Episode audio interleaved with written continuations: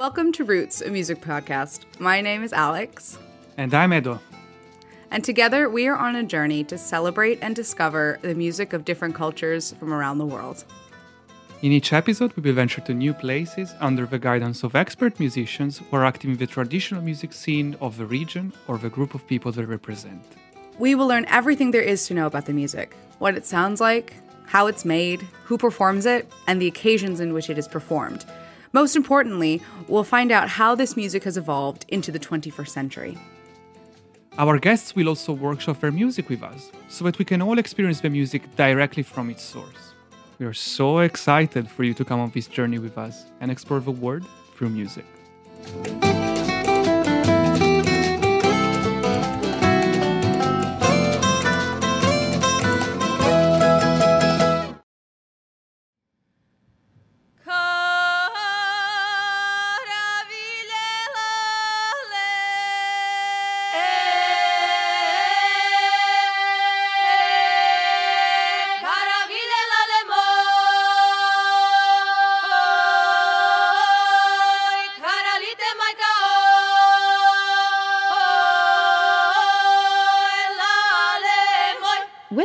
Today is Alexandra Denda, an internationally recognized singer and multi instrumentalist originally from Belgrade, Serbia, but now based in New York City.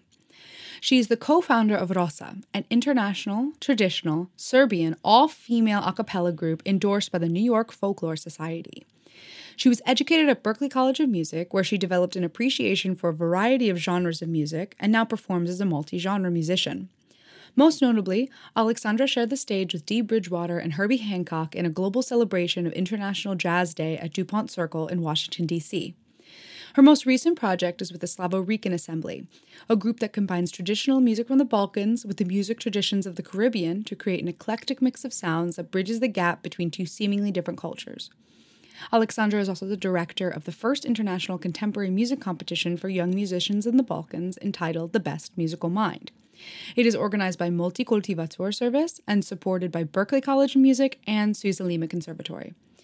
Apart from being such a talented musician, she is committed to preserving folk music and keeping it alive in the 21st century, which is why she is here with us today. Alexandra, welcome, and thank you so much for being on the show. Thank you for having me. And wow, thank you for that introduction. I should have that as a bio. you put it you put it you put it together so, so beautifully. No thank you. I mean, we should start providing this service professional bio providers for yes. uh, i'm sure there's i'm sure i could make money there. What? Okay so okay thank you for being here. Um i guess thank the you. first question i have for you is what is your history with serbian women's music? I would maybe firstly focus on just generally generally with traditional Serbian music because um, when I was in kindergarten, I started playing the accordion, which is like a very uh, prevalent instrument in Serbian traditional music, and not just traditional music, but more like newer folk music, so to say, especially like music of Kafana or Starogradske, like old town songs, but more in terms of like really, really going into the tradition. For me, it was actually through dance. It was through what we call folklore or, or kolo, but it, kolo is just one type of a dance in, in variety of different um, dances that you know uh, were present in wherever Serbs used to live. I think that's the most accurate description. Right. Um, so, and you know, music is um, a, a, huge element to the dance, and it's usually live music. How it, it's usually performed with live musicians.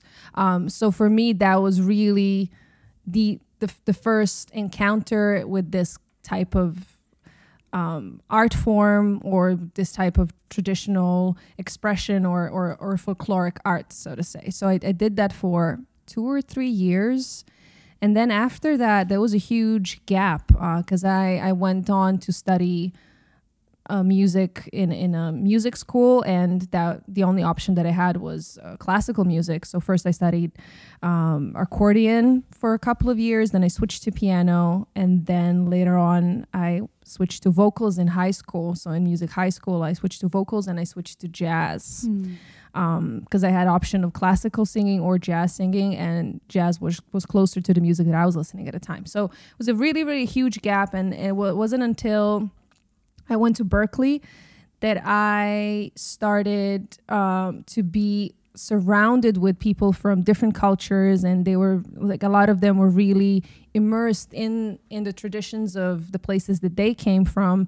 And there were a lot of different ensembles that would nurture that that there was like an indian ensemble there was a balkan ensemble that was at the time like very bulgarian music heavy and more like the 21st century bulgarian traditional music like uh, the bulgarian voices um, type of um, mm-hmm. arrangements. They were very, you know, like they've kept the the sound, which is very traditional, very specific, but then the arrangements are very 21st century classical meets jazz voicings kind of a mm-hmm. thing. Um, but for me, that was like going back to the roots in some way, right? Like going to the neighboring country um, and and exploring traditional music from something that ver- felt very familiar. And then I did a lot of other things. I, I sang in a um, Kenyan group, in a Mozambican um, ensemble, like a fusion band, basically. But a lot of these different cultures and, and constantly the common thread of all of these different groups and projects that I've been a part of was like they were taking an element of traditional music. And then a spark in me was born in terms of, oh, hold on who am you know and also like living abroad for for a while it, the, you start to think about your identity and your uh, national identity in a different way when you are just you know uh, plucked out of your reg- your regular mm-hmm. environment and and yeah your your motherland so to say so a lot of these questions of oh the curiosity about this music and where to start from and it's just interesting how you know when you have curiosity life usually conspires to you know find help you find answers so i met uh, a lady in a friend in new york who was uh, who is a filmmaker and who was uh, uh making a movie about traditional Serbian music from the musical standpoint, but also analyzing the cultural elements, the political elements, um, the gender studies through a gender studies prism as well. And with her, I got to discover a huge range of this repertoire. It was mostly songs that were sang, sung by women. And it was an aesthetic and a sound that I was absolutely unfamiliar with because the music that I that I used to dance to in Kolo is completely different. It's a different sound. It's a different um, vibe, so to say. So I feel weird using that word, you know, to describe folk music, but it, it is it is a different atmosphere. It, it is a different. It has a different character, so to say. Um, and um, and this was something completely different that I was really in awe of. And with Maria, we co-founded um, Rosa, and then that's when my really like thorough journey through discovering and and nurturing this music um, started, and also me finding my way of expressing it and and teaching it to other people, especially people who are not from Serbia, who don't speak the language, um, and also like finding a way for us to have a sound that's authentic, but at the same time respects the diversity that we have within the group, which is really really precious and what what makes us different. Right, because the group Rosa is made up of you know people from all around the world. You have so where are the, some of the countries that the members are from? So right right now, the current members we have India slash Dubai UAE. Um, then we have Croatia, we have Puerto Rico, the U.S., and Argentina. And they're all singing Serbian women's music. Like that's in this specific yes. style. That's incredible. like that's such an yeah, yeah that's such that an amazing wonderful. thing that you're doing um, to bring them all together like that, you know, and to keep it alive in that way. Yeah. Yes, and I, and I I have these different moments of yeah, I mean, this is happening and kind of not taking it for granted, but just kind of feeling, you know, that's that's what happens. And then I have a moment of like, no, that's not just that a thing that just happens. it's kind of, you know, like it, there's an element of magic in there of like how are we actually, or how are they all making it happen? How we're all making it happen together, and the amount of interest and, and, dedication and effort that goes into that and and and also the amount of of uh, acceptance and tolerance and just um, finding this unity within diversity that happens uh, most of the time subconsciously you know when we come to get a sound together because voices they're shaped by like our voices our sounds are shaped by the culture. So we're all coming from a different coordinating system musically speaking and with different instincts right? Different musical instincts depending on where we're coming from. And then we are able to get a sound together and there's really something amazing about that so something i you know i have like every now and then i have these moments of awe right. like what's actually I mean, happening. And it is yeah. just so magical. Like there's something so special about this music because I've sung with Rosa a few times. And just to be able to yes. be in that um in that element and um there and there's everybody kind of having an emotional response to the music no matter where they come from that is like that was just such a beautiful experience and i and i've also watched rosa you know so it's like i've i've been in both mm. i've been in both seats and both both Roles. ways mm. it's just this like beautiful experience and um yeah it's it's wonderful yeah Yeah, and and what you're saying for me it's what i had singing music from all these other places that are you know that are not really that's not close culturally to to where I'm coming from, and I think that's that's what tradi- traditional music holds within, holds this timelessness. It holds something very universal right. that we can really easily connect to. Um, so yeah, I, I don't think it's just characteristic of Balkan music. I think it's characteristic of most of the traditional yeah. music that we can really once we tap into that we can easily connect and it's just incredible Absolutely. so there's a, there's a big affective uh, dimension uh, i guess very often when we think about music we think of it merely in terms of uh, technique of technicality of what scale do you use what rhythm do you use or we also think about especially like if we think about popular music is can we relate to these lyrics right? Because a lot of non-musician people they what they connect to first of all is the lyrics and then it's the rhythm right? Is the is the song carrying me you know? And then and of course they're they're feeling all the other things but what they're consciously connected to are usually these two elements right? This makes me dance and these lyrics make me cry yeah that's true. I think these two things are like one some of the most powerful things in in contemporary music in pop music, but then traditional music has goes deeper than that. Especially when we look at at the lyrics, you know, a lot of times we don't when we listen to uh, traditional music from elsewhere, we don't understand the language. Even if we do do understand the language these are the stories of people from hundreds and years ago. Some stories are still relevant, some are not that much. But we still connect to it and it's like it's meta, you know? It's yeah. beyond. Absolutely. Moving on from um, kind of the feeling, which is oh so important, but kind of going back to physically and geographically um, these songs where they come from, because um, Serbia's mm-hmm. borders have changed significantly since the time that this music first appeared.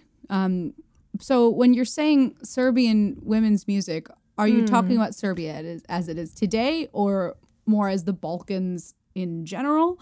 Um, where exactly are we talking about when we say mm-hmm. Serbian women's music? Yeah, that that's an that's an excellent question. I mean, even to put things into my personal perspective, since I was born, the three decades that I've been on this earth, my country changed its name and territories like four times. So I had to change my passport four times, so it has a different name on it. right? And this is just the last 30 years. So even before, you know, like if we go hundreds and years back, it's even more dynamic. Um, so when we do say Serbian music, what we really mean is music music that Serbs um, that Serbs sang and sung and nurtured. So uh, it's wherever Serbs still reside or where they used to reside. So when, because we have when we say in the Balkan area, right? Because we have right we have a lot of diaspora in Australia and the states and and beyond. But this is within right the territory that was at some point the Serbian territory. Because we have a lot of Serbs st- still living in parts of Croatia. We have a lot of Serbs living in Bosnia and Herzegovina, Herzegovina a lot, Herzegovina. Um, a lot of Serbs living around the borders with Macedonia. Kosovo is a huge thing that I don't even want to get into.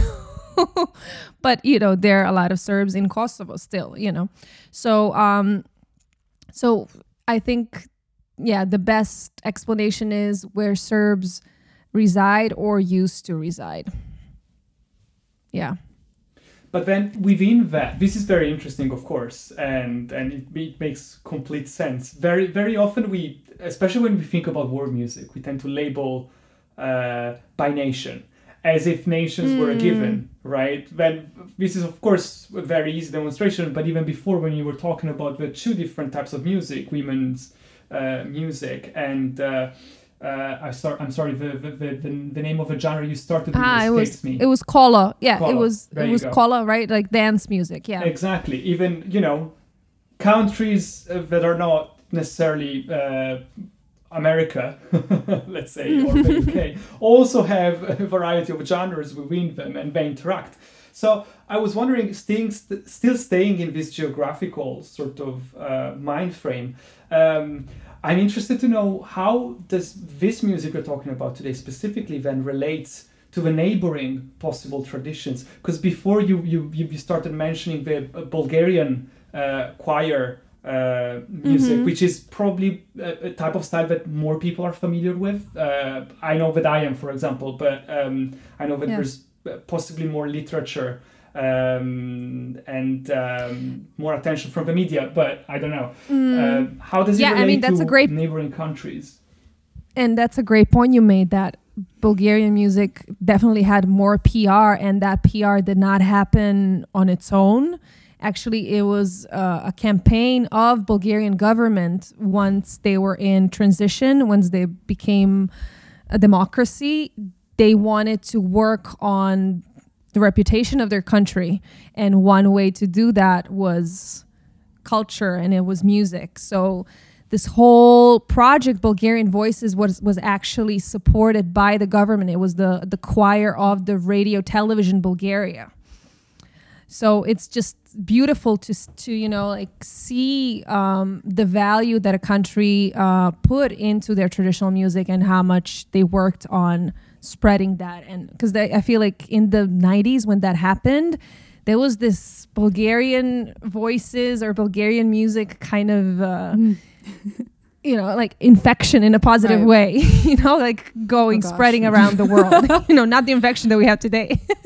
It was a beautiful musical you know it was just like a, this huge spread of, of, this sound and and people getting more familiar with it and really getting dazzled by it um so it was really beautiful. Um and it's a great question that you asked because when we say serbian music or music of serbs definitely there's so much differentiation between different regions and uh, borders there play a, a big role. So for instance if we talk about music from Prizrenska Gora or from like East Serbia that borders with Bulgaria, even the language that they use, it's a dialect that's very, that's a dialect that's also spoken by Bulgaria, um, Bulgarian people that are on the border. So w- what happened once was I was doing like an international folk uh, song exchange, and there were a lot of Bulgarians there. And there are a couple of words that I thought meant what it means in my dialect, and then they told me, Sandra, that's not a castle. That's that's a, a backyard. Yeah. because in their la- in their dialect it means that and that makes sense because that song is from there. So what they thought it meant was more accurate than what i what i thought you know? So even you know language wise there's this dialect that we share with bulgarians that are that's present in the songs. The songs that are from that region like east serbia like southeast serbia bordering with bulgaria in terms of sound and inflections, it's definitely closer to Bulgarian music of West Bulgaria in that sense, right? Um, if we if we are in Kosovo, which was heavily influenced by the the uh, Turkish Empire, like five hundred years ago, there's a very prevalent um, influence of of of that of the makam of the Turkish makams, but it's not. It doesn't sound right. It's very uh, heterogenic. It's not. Oh, we've taken. We absolutely adopted the makam and we're doing Turkish music the Turkish way. No, it's just an influence that got fused in, and then something new happened. Right. Um, and then you have the central Serbia, which has something completely different. If you go to Herzegovina and Lika, you have a lot of, in these places, you have a lot of these gangas and potresalicas, these kind of specific glottal attacks techniques that happen there that are, and it makes a lot of sense because that's a very mountainous area. So we have these effects, right, that you, mm. that helps you be heard. mm. right? Because who knows what kind of situations these people were in that they had to reach for each other and be heard. So um, no wonder th- there's there are these elements and these specific techniques that were probably created in interaction with the natural environment that they were in. How voice rings in d- these spaces and what's the goal that we want to achieve with the sound that we make. So that's a great question. Um, and yes, also if we go, we don't have as many songs from there, but if you go to the to the north of Serbia, that's very Austro-Hungarian influenced. So over there, you don't have you, you don't have much of uh, odd meters, usually none, and a lot of it is kind of right. three four and more waltzy. And more like happy go lucky and less intense and less intervals of seconds and things like that, right? So um, that's what makes the music of this place very interesting because we all put it under a roof of Serbian music or music of Serbs, but it's so so much influenced um, by these other cultures because you know the country uh, borders with six countries. We have Hungary, Hungary, uh, Slovenia, Croatia, Macedonia, Bulgaria, Romania, Montenegro, Kosovo or Albania. So yeah. that's eight. You're bordering with eight countries. Um, and and the territory changed so much and there were influences throughout the centuries so yes there's it's really rich culturally it's really a, a melting pot of, of different influences and different sounds that get intertwined together and geographically like the balkans were just it literally connects the east and the west mm. so it's mm. just I mean, Italy is like a boat ride to the west, but then you have all of like the Middle East to the east. And like that's just so and so there must have been throughout the years, you know, cross pollination. Yes, yes, it was a cross pollination. Yes, exactly, yeah. constant cross pollination so, and, and cross pollination of religions as well. You have Orthodox Christian, you have Catholic, you have um, you have Islam, and then there's also Judaism. So mm-hmm you know there's been a lot of that as well so when you when you take that into account as well for such a small territory it's very dynamic Absolutely. And then it's dynamic in every possible sense, right? Not just musically and culturally, but just like politically and economically and all of that. But we're not going to get we into go that. on and on. Yeah. so leaving like the geopolitical, like geographic side behind, maybe we can just go into um, just uh, what what occasions uh, do you play this music or sing this music. Um, what does the repertoire change uh, for different occasions? Um, why are you singing it? How are you singing it? All of that. Um, yes, that's a great question because there's a variety of occasions and how it used to be in common people's setting is there's a song for a particular occasion and you sing that song only in that occasion. And you know you cannot sing a wedding song when you are cleaning in the house you know or when you're out in the field. Um, so there was a, there's this so i usually make a distinction between ritual songs songs for the psych like important parts of the, the cycle of life and then what's called kind of private songs or funny songs. Um, so ritual songs are the ones um, that are particularly performed either by men by or by women depending on what type of ritual it is. And then there's there's even more specifics into that, um, especially uh, for types of rituals that involve summoning some kind of supernatural forces. There's a specific type of women that are allowed to perform those rituals and therefore sing the songs. And it usually has to do with a woman's ability to, you know, for, for childbirth or like carry a baby, right? So usually those type of women are excluded. So you would e- either have young girls who are still virgins and who haven't got their period yet. You would have women who are widows or menopausal women who, you know, cannot have babies anymore. So usually these type of women were are given the permission or you know, the permission to lead or be part of these rituals and sing these songs. Um, then you have other things like summoning the rain, harvest songs, songs for women while they're weaving, songs for women while they're out working in the fields or like getting water or working around the household and talking about who's going to do what ki- type of a chore. Um, so th- these were really particular women uh, women type of songs. Um, and then we have these songs that are like for right important moments in the cycle of life that we still as a modern society hold very like dear and and we still create different type of rituals um, in any culture which is birth wedding and death. So there are songs for for these parts of these occasions. Um, and even in Serbia, that even within the wedding songs, you have particular songs. You have songs that are for svatovi, which is a particular name for a wedding party. So that's where the wedding party is singing.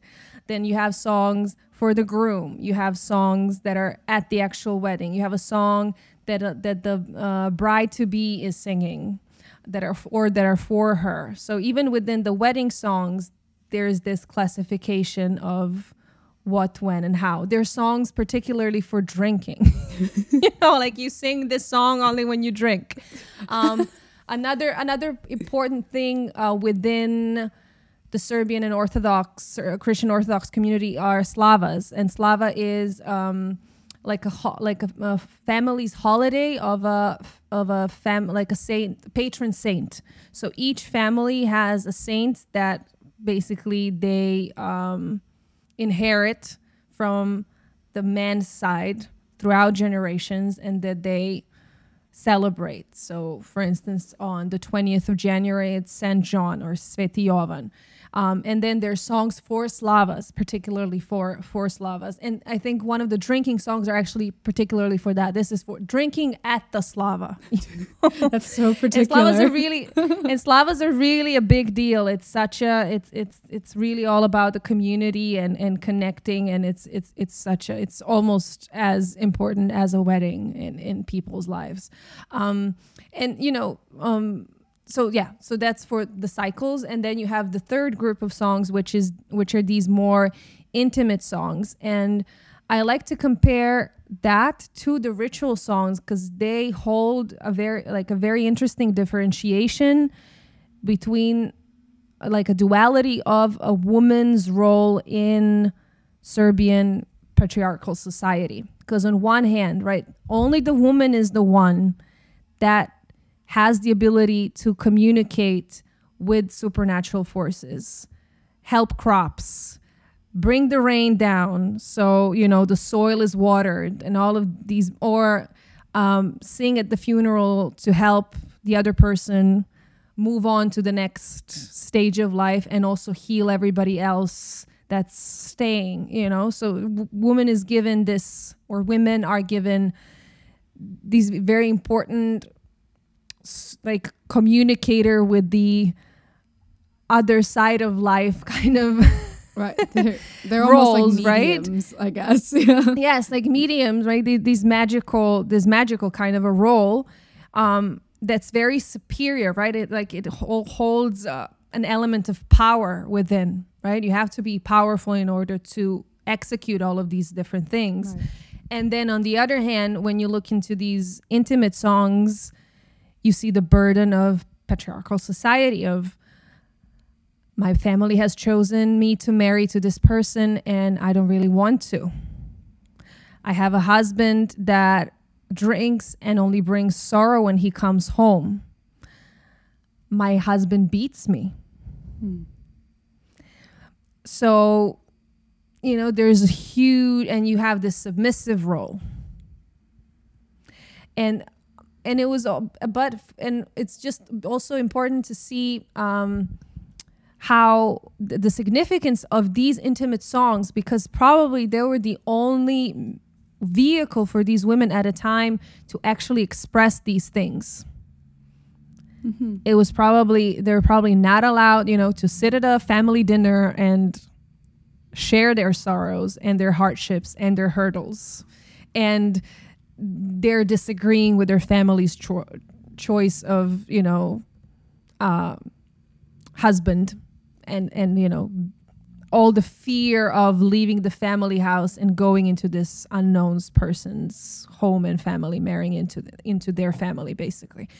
So it's it's important that you know they had a way to share this in a communal setting um, in a personal but impersonal way at the same time. Um, so yes, I, I, find these songs, you know, even though they're not ritualistic, they're not part of this s- cycle of life. Uh, songs they are important from this intimate, intimate point of uh, view. Oj da mi je ići u svatove, oj da mi je ići u svatove. Još u one gdje je janje moje, još u one gdje je janje moje. Svi svatovi okićeni vinom, svi svatovi okićeni vinom. Naša snaša do godine sinom, naša snaša do godine sinom. Naša snaša ne zna hoće naša, naša snaša ne zna hoće naša. A naš baja ne zna vjerovanja, naš baja ne zna vjerovanja. Drugo moja i ti si budala, drugo moja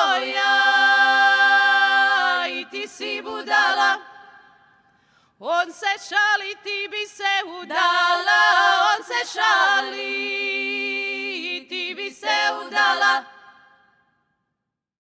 I wanted to ask you, going back to ritual music, because uh, then again, that's something that I've, I've, I've seen happening uh, sometimes. Uh, even with Kajali, we discussed it last week uh, in, in our latest episode that uh, uh, West African traditional music of Ajeli has sort of crossed the border of the situations where it was originally played. Uh, are some of these ritual music specifically? Because the others, I guess, it's less important. I get maybe, maybe not. Maybe it's my assumption to bring them outside of their context. Does that happen? Do people perform it now uh, as part of a repertoire at a concert, uh, devoid of the ritual significance of the experience? Mm, you you made so many great points that I have a lot a lot going on in my in my mind right now. And yes, I think what you mentioned is these songs happen first in closed communities, right? So that's why that intimacy was created because it was a safe place. And then now it's being performed in front of an audience. So already we are taking it out of the context even if we you know physically perform something that's gonna textualize it in some way, we are definitely like ripping it off uh, from its original setting. Um, so I think that's something whoever that um, it's like a task for anyone who does any sort of folk music to always think back to the context and respect the context and the setting that the music was originally created in in the the best way that they can. For instance, a lot of times I hear songs that are usually laments being in like suddenly have 140 BPM. and Oh, you know, it doesn't really serve the, the the message of the song, the setting that it was created in, and the energy that it originally exudes. So I think that's something that we really need to stay aware aware of. Um, speaking of ritual songs, actually took me a while to find them, to find recordings of them. Um, one of them being part of like the folk recordings in the U.S. I found Kraljičina uh, song, which is for this ritual called Kraljica, and Kraljica means queen in Serbian. I that I haven't found anywhere else. So for for those type of songs, you really need to dig in. And there is one person in Serbia that really ha- is a treasure trove for these type of songs and performs them with her group. Her name is Svetlana Spajic. So it was also through through her work that I've uh, found some of these songs, but they're from to my knowledge that they're not as performed uh, or recorded. Which you know, in one way, you want to have them somewhere preserved, right, physically, but then on the other hand, having in mind, you know, the magical purpose of it it's you feel like they shouldn't be. you know? Yeah, there's always a big ethical this- question, yeah, there? there's a huge ethical Yeah. question. Actually, this reminds me of a film that I saw at MoMA that um, had a huge backlash. These poor filmmakers were attacked by half of the audience, and it's like I think it's also the the woke New York audience. I think they've never encountered anybody else like that except at MoMA. But what what they did, they're two they're they're a French pair of, of filmmakers and they went to Brazil um, to these tribes that usually are not recorded in any way. And not only that they took footage of them, but they took footage of them while they're they're performing these highly spiritual, private, endemic rituals. And the way Without also how I assume. Uh, probably they got some type of consent but you know knowing that these people live the way they do they live in like primal human societies their sense of contract and you know and the people the they were like Western yeah and western Yeah. sense of contract i'm sure it's very and, and the awareness and the consequences and you know all of that i'm sure it's very different uh, i mean Of they don't have access to electronics to begin with you know?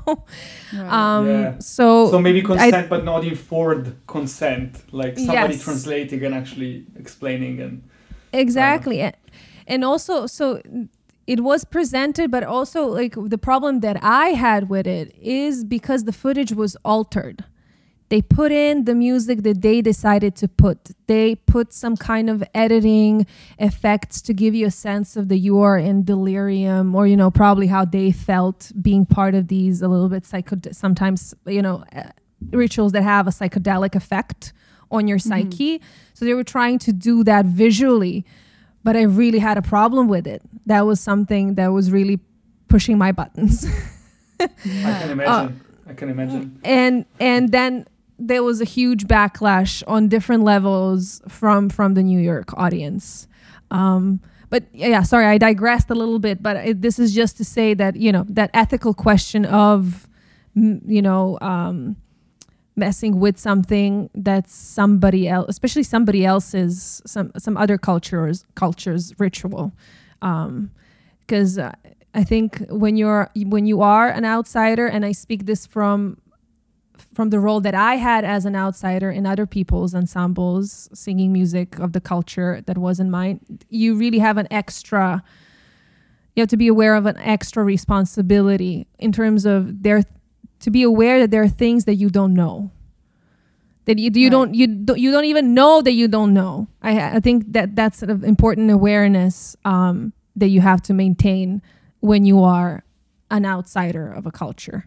Yeah. Yeah. Right. You also have a certain think that- power, and you don't realize that you do. Mm. But and it, it can be dangerous, and that's what you want to avoid. Sorry, Alex. Uh, No, yeah, and I mean, I was just gonna say that's exactly kind of why you know we started this show is because we wanted to make sure that we were that there was a there was a platform where um you know one of many platforms but just yet another platform that allows um cultural music to be heard and to be heard with respect. And because we and I mean we both come at it from such a place of respect and and and love and the fact that we just want it to be preserved. And um and you know what you're doing with Rosa is just is such a testament to that by inviting all of these people from so many different places. Yeah there's there's there's big importance in that and and a gravity but also um you know importance And thank you guys for creating such an amazing and informed environment. You know, with, that, you know, firstly that you're doing this, and then in the environment that you created to do this is amazing. thank you. Thank you. um, I think we should talk about the music yes, now, right? I, I'm ready for that. So, could you maybe, because I mean, we've we've played some of these songs now at the beginning and in the middle.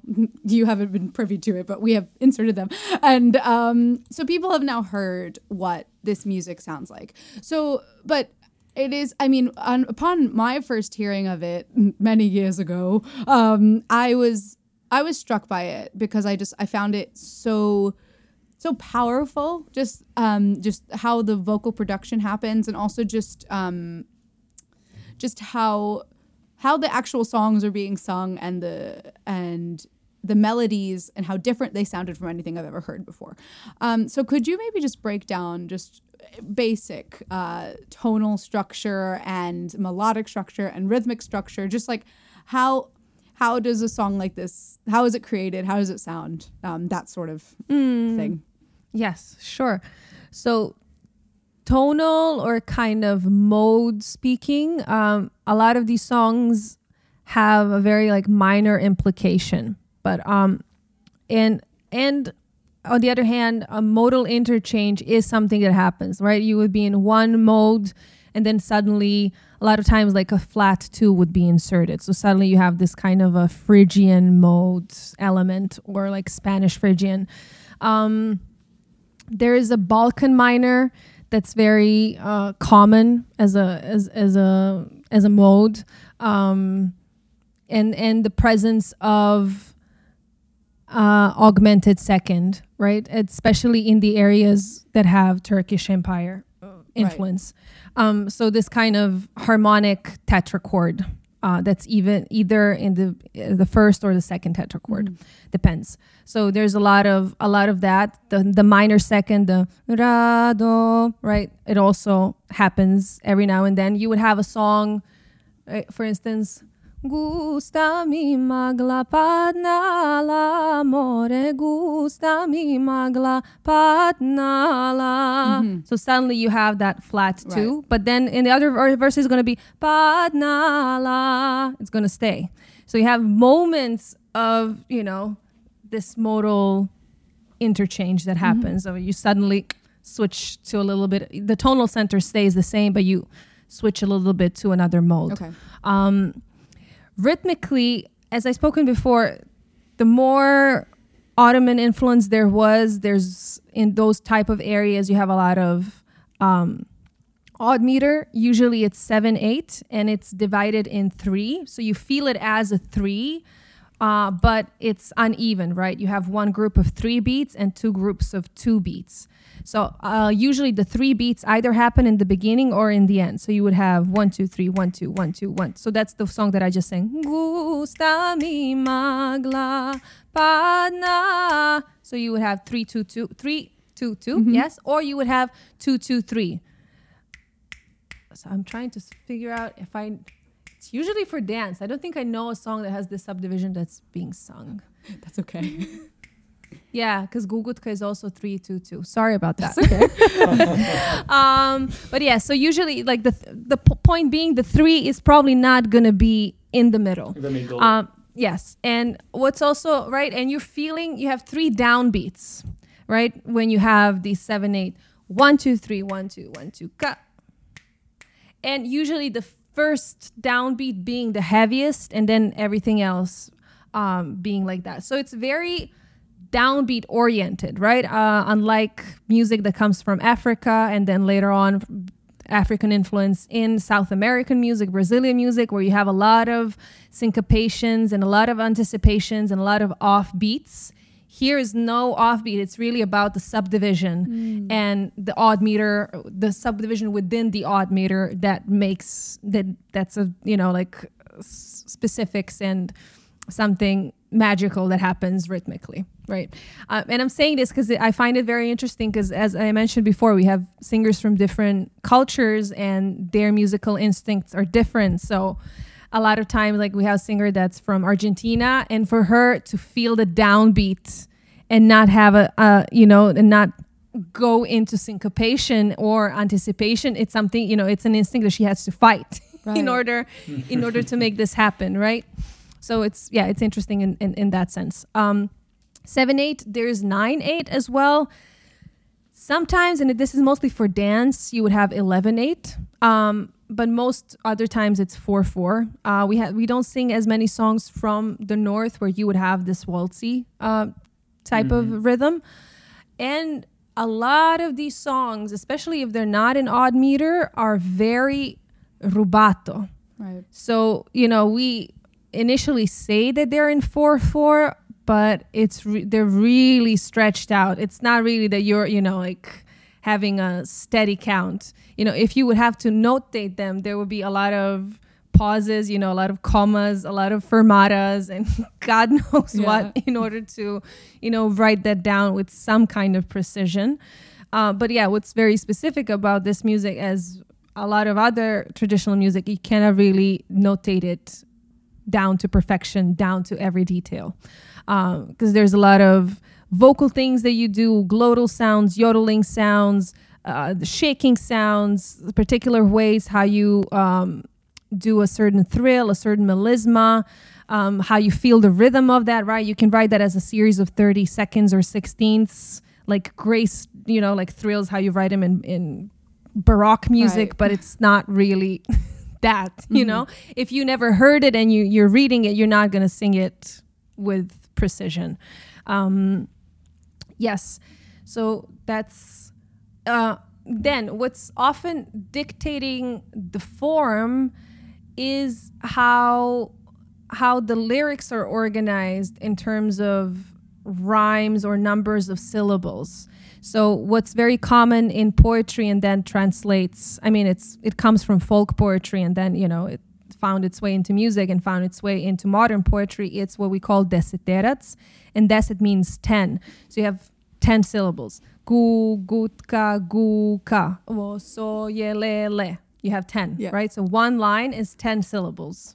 And so that really dictates um, the flow of the song, the phrasing, and you know how many bars you're gonna you're gonna bars, or just sort of say you're gonna have you know within the format.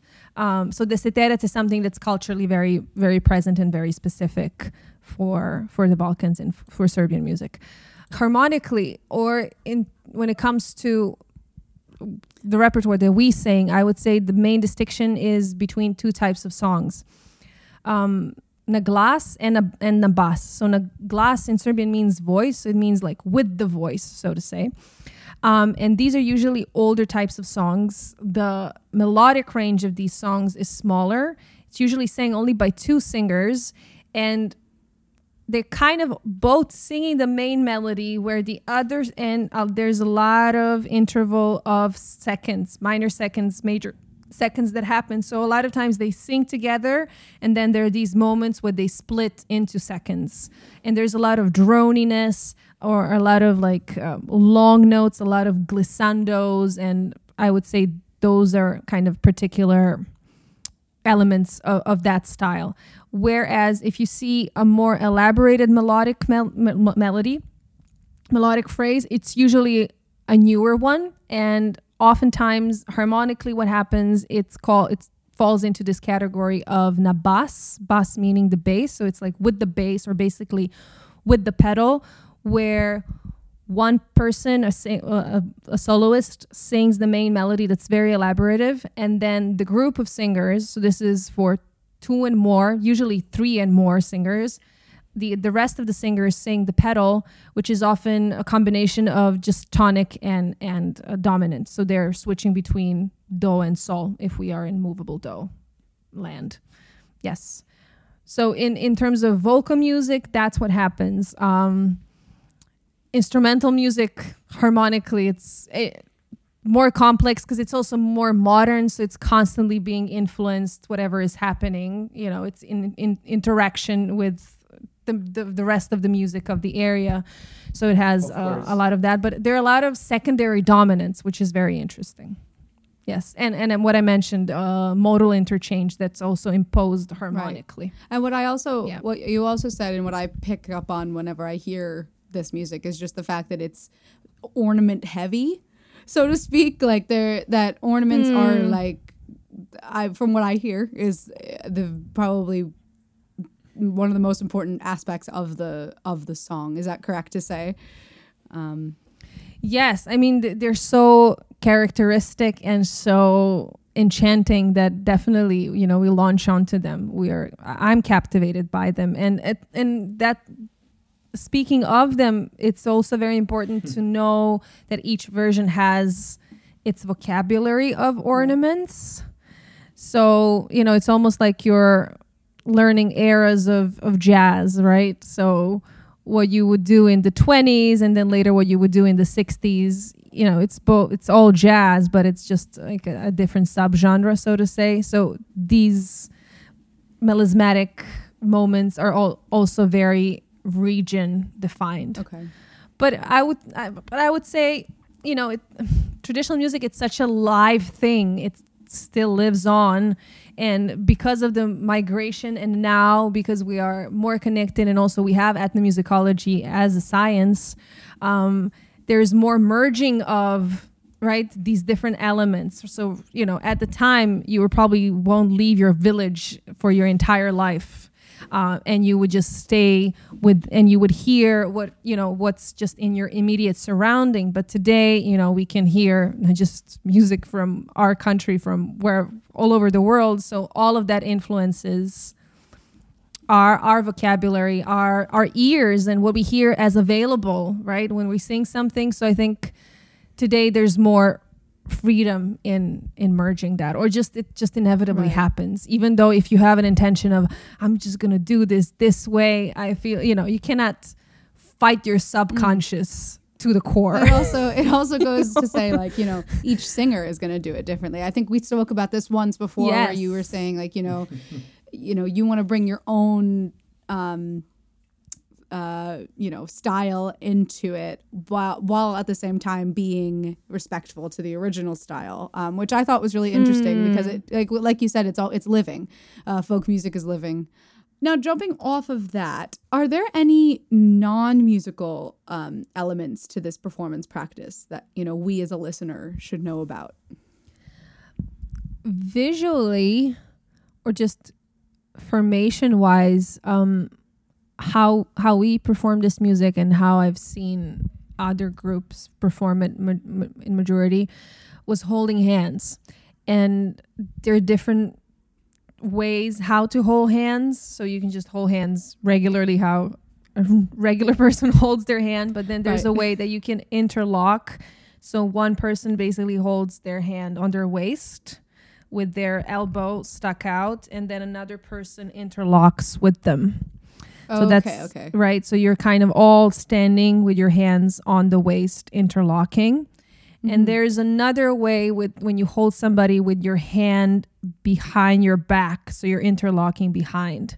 And a lot of these ways of holding hands I've seen mostly in the dance in Kolo because um, and the dance itself also just reflects so many of of the cultural elements or priorities because I remember talking to a friend of mine who's from Argentina, and there you have this very sensual dance that's that happens in a couple, right? So you have sensuality, sexuality, sexual tension, just you know, a woman and a man kind of an interaction, and then we have kolo, which is 20 people holding hands, you know, in a circle.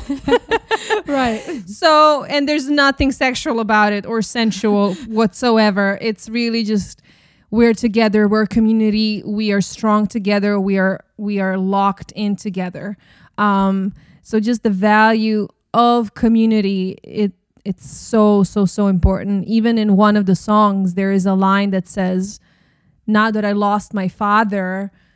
You can go on if you decide to marry somebody else i will understand because um, this person acknowledges that their value the social value has decreased because now they don't have a father mm. so you're right so you know you don't have much yeah. money you don't have much property what you have is each other so it's right the social value was the first thing. And we see that even today in in, in different in, in a more more modern way but it, we definitely see it like in in Belgrade it's weird if you're sitting alone in a coffee shop everybody thinks someone stood you up and they usually call you to join them you know because they feel bad that you you know you're on your day. own. Oh my god so you know th- this holding hands has like a really big message of unity, of togetherness, of loyalty, of relying for each other, of belonging to each other.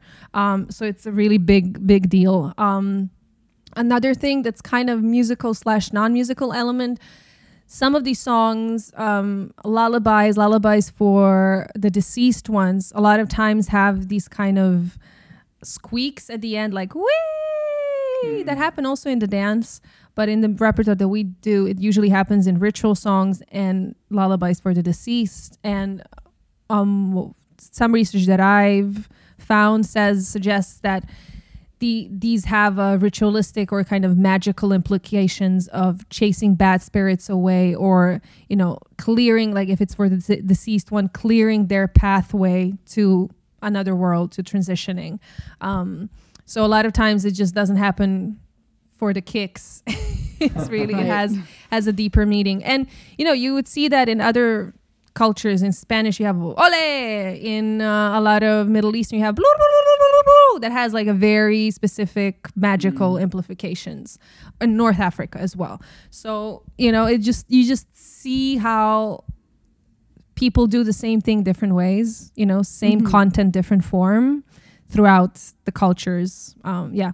So I would say these two. Third thing, a national costume is a is a is a big part of it, or used to be. I'm not sure um, how much you know s- someone today still wears. You know, in the village, they still wear the national costume while right. they you know do house chores or in the fields. Um, but there's in terms of presenting traditional music, there's still a big part of it because um, the same thing as little classifications within the Serbian music whatever you know just by wearing seeing someone what they're wearing you can know where, where they're from or like where their costume is from. You, there's a, a, already an implication um, implication of you know a further cultural information or geographical information of where the, where this costume is from. So right. in presenting this music definitely that's um that's one of like a very important element. And i think that also contextualizes things for the listener because um, I, I know I know how we feel and how we look and how other people see us when we perform in regular clothes or just in stage clothes, so to say. You know, if we dress nicely as a group, and how we feel when we do have a national costume on. It's really we feel like we have you know like Power Rangers when they put on. their suits. they have super superpower. Like suddenly they have superpowers, and I, I really feel like that. Like you connect. It, it really serves as a talisman to connect with the culture m- more deeply and to unify and to represent. So for us, our personal um, feeling is different when we perform in, in the national costume and also how, how we are perceived as well. It really conte- contextualizes things for for people because um, sometimes they may, especially if, if they are not uh, of Serbian descent, they may see um, see the costume and, and be like, ah, this looks kind of like a East European or or Bulgarian or Balkan. So it really brings in closer the culture to them Right. and and a sense of reminiscence or something that they you know seen before Mm. Okay. That's no, I mean I I definitely can feel that because I've s- I've I've seen you perform in both ways and um I do like to see the the costumes. It's like, Right? Yeah. it- it do- yeah, it's definitely an added element. Yeah. Um, and of course, we're going to put all of these, like, we're going to put pictures of what um, Alexandra's talking about. Um, we're also going to put uh, videos of um, Rosa performing. It's all going to be on the website. So if you want to go check that out after the episode, you're more than welcome. And I actually suggest you do so um, because it's really, it's really magical. Um, okay. So with all of that said, could you maybe um, would you be so kind as to maybe sing us a little something that you know that you your your favorite song to perform or the song that you would you know the first song you might teach somebody I can do Tamna Noći because it has a lot of really beautiful ornaments. So yes, this one is from Kosovo, um, and it falls into the category of these intimate songs that I've mentioned before. what is um Tamna What is Noći the- means dark night. Yeah. The full the full title is Tamna Noći Tamna Lisi, and it's Dark Night. Are you dark? And actually, there there's a actually that that title itself holds another type of lyrical expression, so to say. There's a lot of a lot of times a lot of things are expressed in questions. And sometimes giving answers or giving false answers and stuff like that. So just the the form of questions is is often how how how thing how songs open. And mm. this one is one, one of them. Tamna noći, tamna lisi, tamna noći, aman, aman, tamna lisi. Nevestice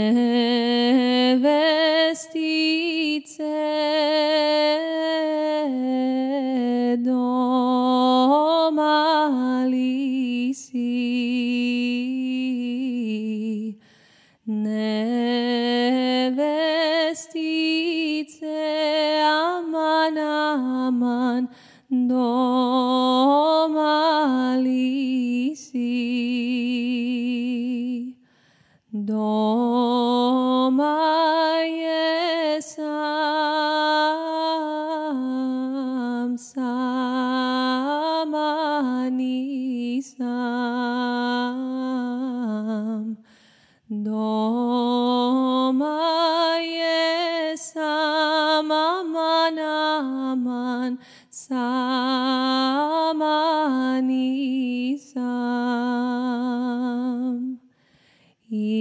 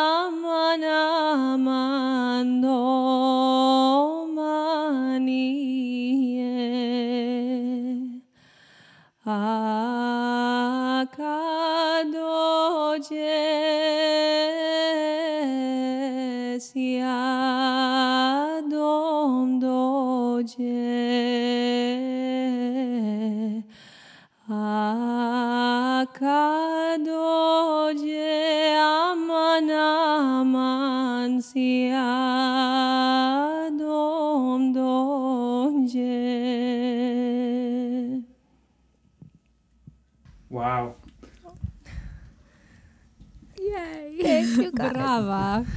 oh, that's again. Every time you sing a song, I'm just it It's takes one- you to another place. Yeah, this song is really I just it's one of my favorites, I think. Yeah. It's very And y- beautiful. In in Yeah. part, honestly, it doesn't surprise me that you said it's from Kosovo, right? Mm-hmm. Yeah, honestly, if I didn't know that uh, or recognize the language, or if you hadn't told me that you know Serbian, uh, Hmm. I would have assumed it was uh, potentially Turkish, Middle Eastern, or Greek. Like yes. it's very Yes. Has a lot of yeah, the melisma and Yeah. the, the sighing, the scooping, yes, and even the, the, the sort of cadential movements are, are Yes. sort of this, yeah yeah beautiful. Mm, Thank you so much. absolutely. much. Thank, thank you. you so, thank so you for much. having me. This was fun. Oh. thank you guys. I'm Oh. excited to, you know, to to see it out in the in the daylight, out in the world. um, and along with other episodes, I'm so curious to see what else you got in store. Oh, we yeah, also we have are. a lot. Yes. we have a lot. Yeah. And you're really filling in a, a, a gap here, you know, in, in the podcast world. So thank you, you know, thank, Thank you, you. for for creating a platform. It's so beautiful. Aw. Yeah. Well, thanks for thanks for joining us. Um, quickly before we leave, uh, where can we find you on social media? on social media, you can find us on um, Rosa Vocal Group on Instagram and Facebook and www.rosavocalgroup.com. Uh, Rosa is spelled R O S A. And contrary to the popular belief, it's not a rose, it's not a flower. It's actually, because it, that means in, in many uh, romantic languages, it's actually dew, like D E W, like morning dew. Uh, so R O S A vocalgroup.com. Lovely. Yes. Okay. Thank you so much, Thank Sandra. Thank Um, you. Thank you for having me. Yeah, of course. See you soon. See you. Thank you for listening to this episode of Roots, a music podcast. We release new exciting episodes fortnightly, so make sure you follow us on your favorite streaming platform and at Roots Music Pod on social media. Remember to check out www.rootsmusicpod.com, where you will find resources and recommendations to discover more about the music we've explored together for the past hour or so, and more music from the fantastic musicians that have guided us through this journey. We'll see you in a couple of weeks.